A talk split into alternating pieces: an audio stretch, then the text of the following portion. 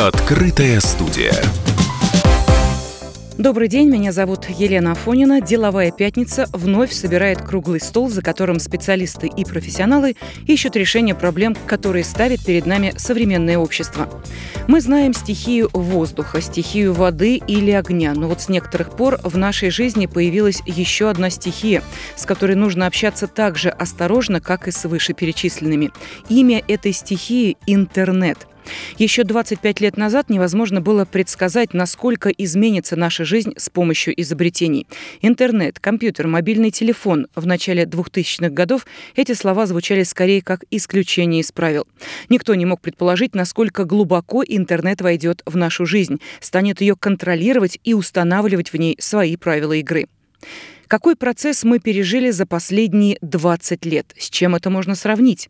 Отвечает Кирилл Родин, директор по работе с органами государственной власти в ЦИОМа. Начиная с э, нулевых годов мы прошли действительно с точки зрения пользования интернетом цифровую революцию. И э, по ходу этой революции э, людям пришлось очень серьезным образом и модернизировать, и корректировать свои привычные коммуникационные практики, и нарабатывать новые, с которыми ситуациями они никогда не сталкивались и сталкиваться, попадать в ситуации, связанные с мошенничеством, с преступностью и прочее, прочее, прочее. Вот это уже все наелись.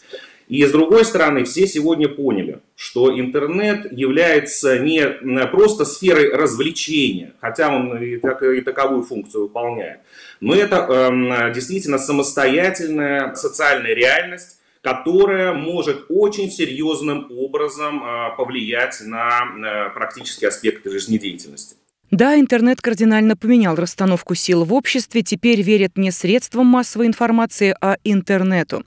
И каждый человек имеет право создавать свой контент.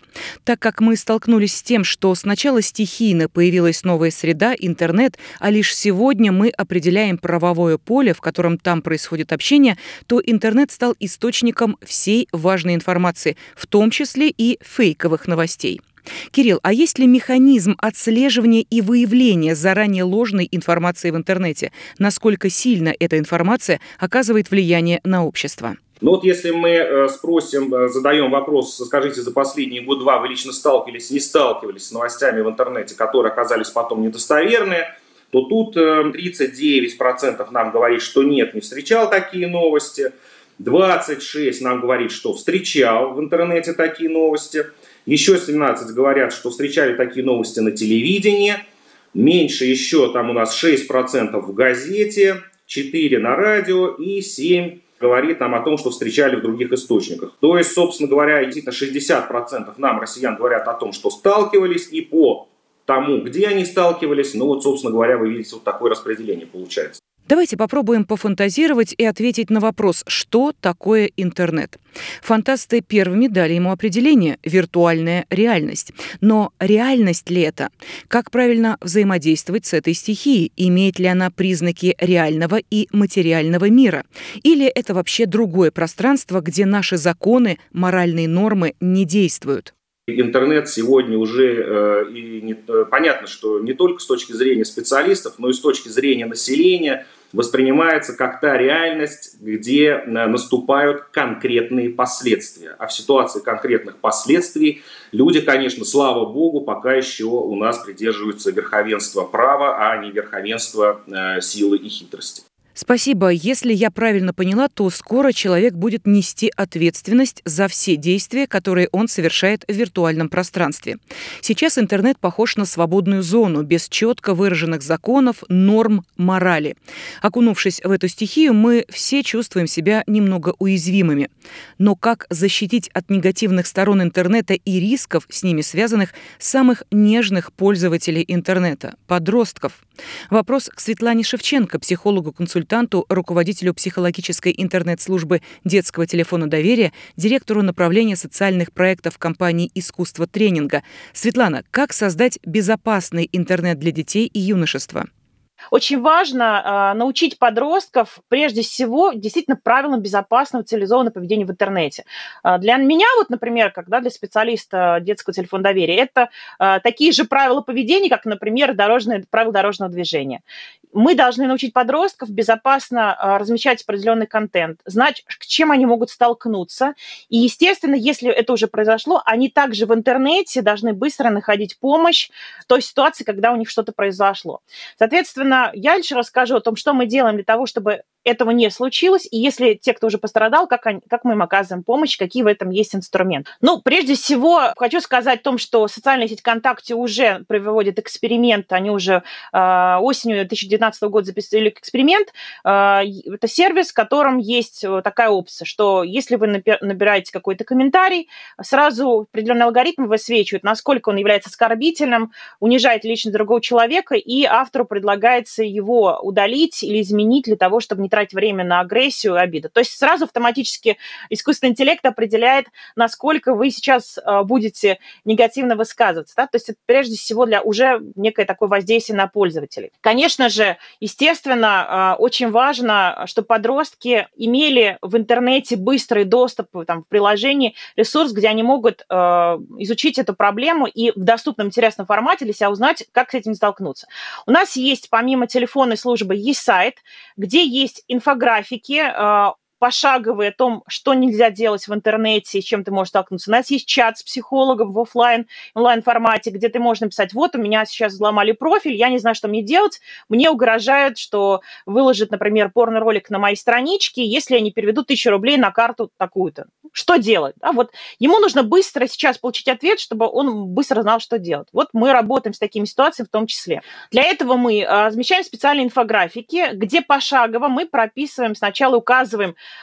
что не нужно делать, чтобы самому изначально это не спровоцировать, потому что подростки настолько а, чувствуют себя расслабленными в безопасности в интернете, они не чувствуют разницы вот между офлайн и онлайн миром.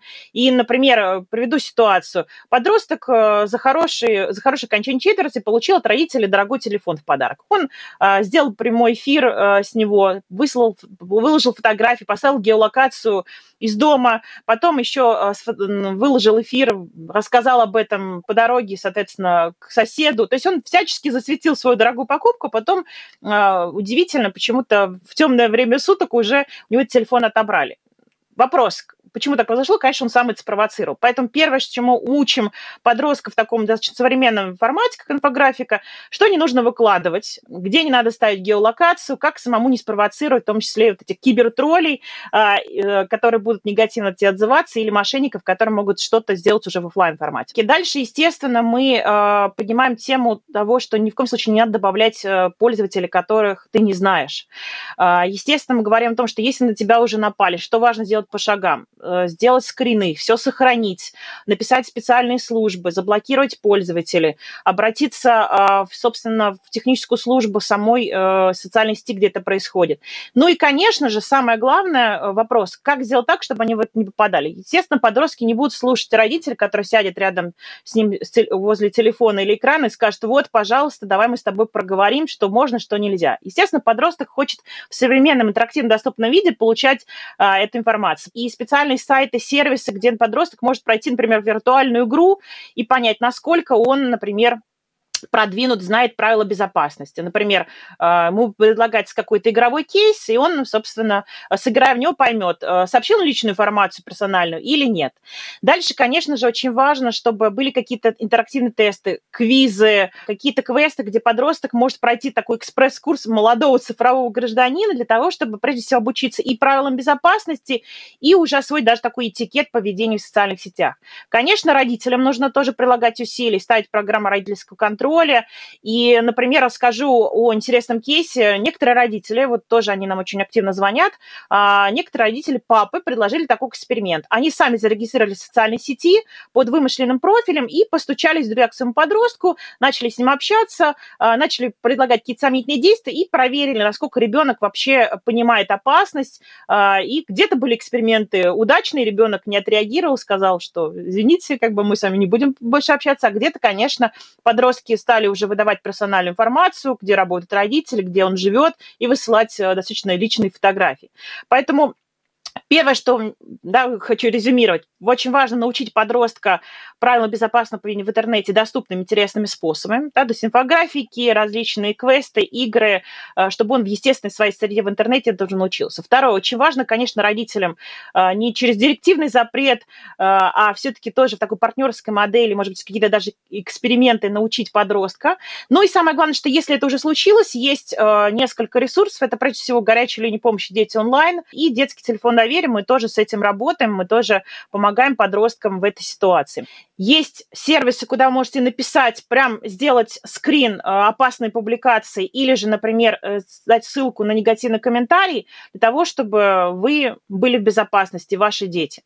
Самое важное, что если ваш ребенок, вы лично, как там, да, представитель аудитории, там, родители, специалист, с этим столкнулись, вы всегда можете позвонить на детский телефон доверия. Мы пошагово проинструктируем вас, что делать, если вот прямо сейчас происходит угроза. Кто-то у вас вам вымогает деньги или кто-то грозится вам выложить какую-то личную фотографию. А, далее, а, вы можете зайти на сайт детского телефона доверия, раздел лайфхаки, инфографика и скачать оттуда всю информацию, где тоже есть прям пошаговые инструкции, что делать, куда обращаться. Ну и самое главное, о чем я хочу, наверное, сказать, в том, что это уже естественная наша жизнь. А, мы должны обучиться правилам безопасного поведения в интернете, так же, как переходить дорогу по зеленому сигналу светофору, как, а, собственно, да, знать, что а, опасно, что нет, и важно это сделать как можно быстрее, потому что время э, бежит неизбежно, появляются все новые гиберугрозы, и мы вот как специалисты готовы работать и на профилактику, и на решение проблем. Ну и самое важное, наверное, какие бы проблемы в киберпространстве нам э, не угрожали, все равно э, контакт важнее, чем контент. Если мы будем вот действительно в такой партнерской, принимающей модели общаться с детьми, подростками, и мы сами будем да, поддерживать такой безопасный контакт, то и в интернете все будет в порядке. Поэтому прежде всего давайте за э, любовь, дружбу и понимание между нами, тогда и в интернете тоже все будет спокойно. Это моя личная точка зрения. Спасибо, надеюсь, была полезна. Светлана, и вам спасибо. Мы верим, чем точнее мы обозначим проблемы, с которыми мы сталкиваемся в интернете, тем скорее найдем их пути решения. Среди участников круглого стола есть человек, который уже создает специальный контент для подростков, формирует вокруг себя сообщество молодежи и с помощью специальных конкурсов продвигает идею безопасного интернета в молодежную среду. Знакомьтесь, Сергей Каледа, руководитель пресс-службы президентской платформы «Россия. Страна возможностей». Да, действительно, у нас э, порядка 90% конкурсов э, как раз направлены на школьников или студентов. То есть это молодежь, которая активно сидит в интернете, и мы действительно думаем о том тоже, как донести до них информацию. Потому что у человека огромное количество сообщений в телефоне, у него есть соцсети, а, как правило, 3-4 соцсети. У него, э, как правило, есть Телеграм, да, то есть он подписан на разные каналы и тоже должен успевать читать.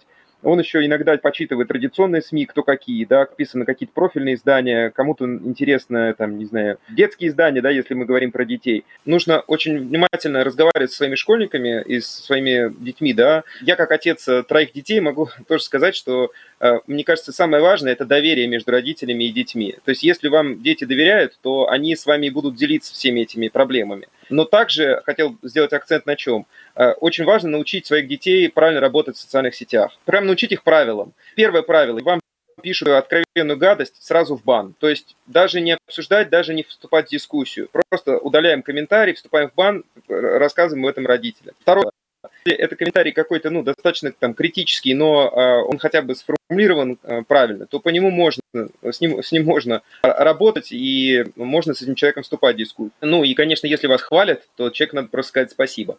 Вот, э, примерно такие три самые главные правила по тому, как работать в соцсетях э, для детей. И еще очень важно, на чем я хотел тоже сделать акцент – у СМИ сейчас есть возможность рассказать о тех или иных историях, да, то есть если, ну, например, бывают ситуации, когда наш век информации есть свои плюсы, есть свои минусы, да, то есть мы говорим о минусах, о том, что у нас очень много информации, с другой стороны, мы понимаем, что любая информация, ее можно донести. Если говорить о таких ситуациях, когда происходит буллинг, да, или какие-то, ну, в общем, человека обижают э, в разных сферах, в разных проблемах, это всегда можно донести до внимания средств массовой информации. На что бы хотел сделать здесь акцент? А, понятно, что далеко не все люди знают все инструменты там, пиара и коммуникации, контакты журналистов, но Во-первых, у многих, особенно региональных порталов и вообще у многих изданий есть площадки, где можно размещать собственный контент например, региональные издания очень активно этим пользуются, когда просят там собственных читателей прислать им любую фотографию э, о какой-то проблеме в ЖКХ, в ДТП или рассказать какую-то свою животрепещущую историю. Вот если совсем накипело, то мне кажется, что э, родителям, особенно, да, таких детей, нужно просто идти и действительно рассказывать. То есть если, если полиция не готова включиться, если органы социальной защиты там, не, не, не включились в, этот, в эту проблему, то просто идти и рассказывать. Группа в социальных сетях вашего района, города, там, региона в целом, да, то есть где можно поделиться с э, людьми, вот вашими жителями, рассказать про какую-то проблему, что вот моего ребенка там обижают.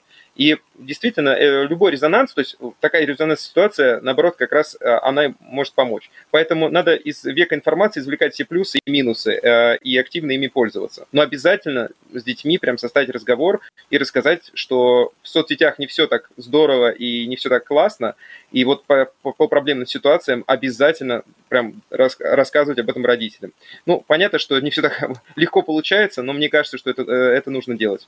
Спасибо, Сергей. Сейчас прозвучали очень важные слова – не все легко получается, но нужно делать все, что от нас зависит, чтобы интернет стал безопасной зоной общения. Конечно, первый удар в борьбе за подростков ложится на плечи родителей. От их мудрости, понимания зависит, будет ли подросток им доверять. Поделится ли он с ними опасной ситуацией, которая рано или поздно возникает в виртуальном пространстве. Мы все вместе на ощупь изучаем подводные камни интернета и буквально на ходу придумываем правила – но мы верим, что придет время, и эта опасная стихия, интернет, не только покорится, но и будет оазисом цивилизованного общения. Всем спасибо. С вами была я, Елена Афонина. До встречи в следующую пятницу. Открытая студия.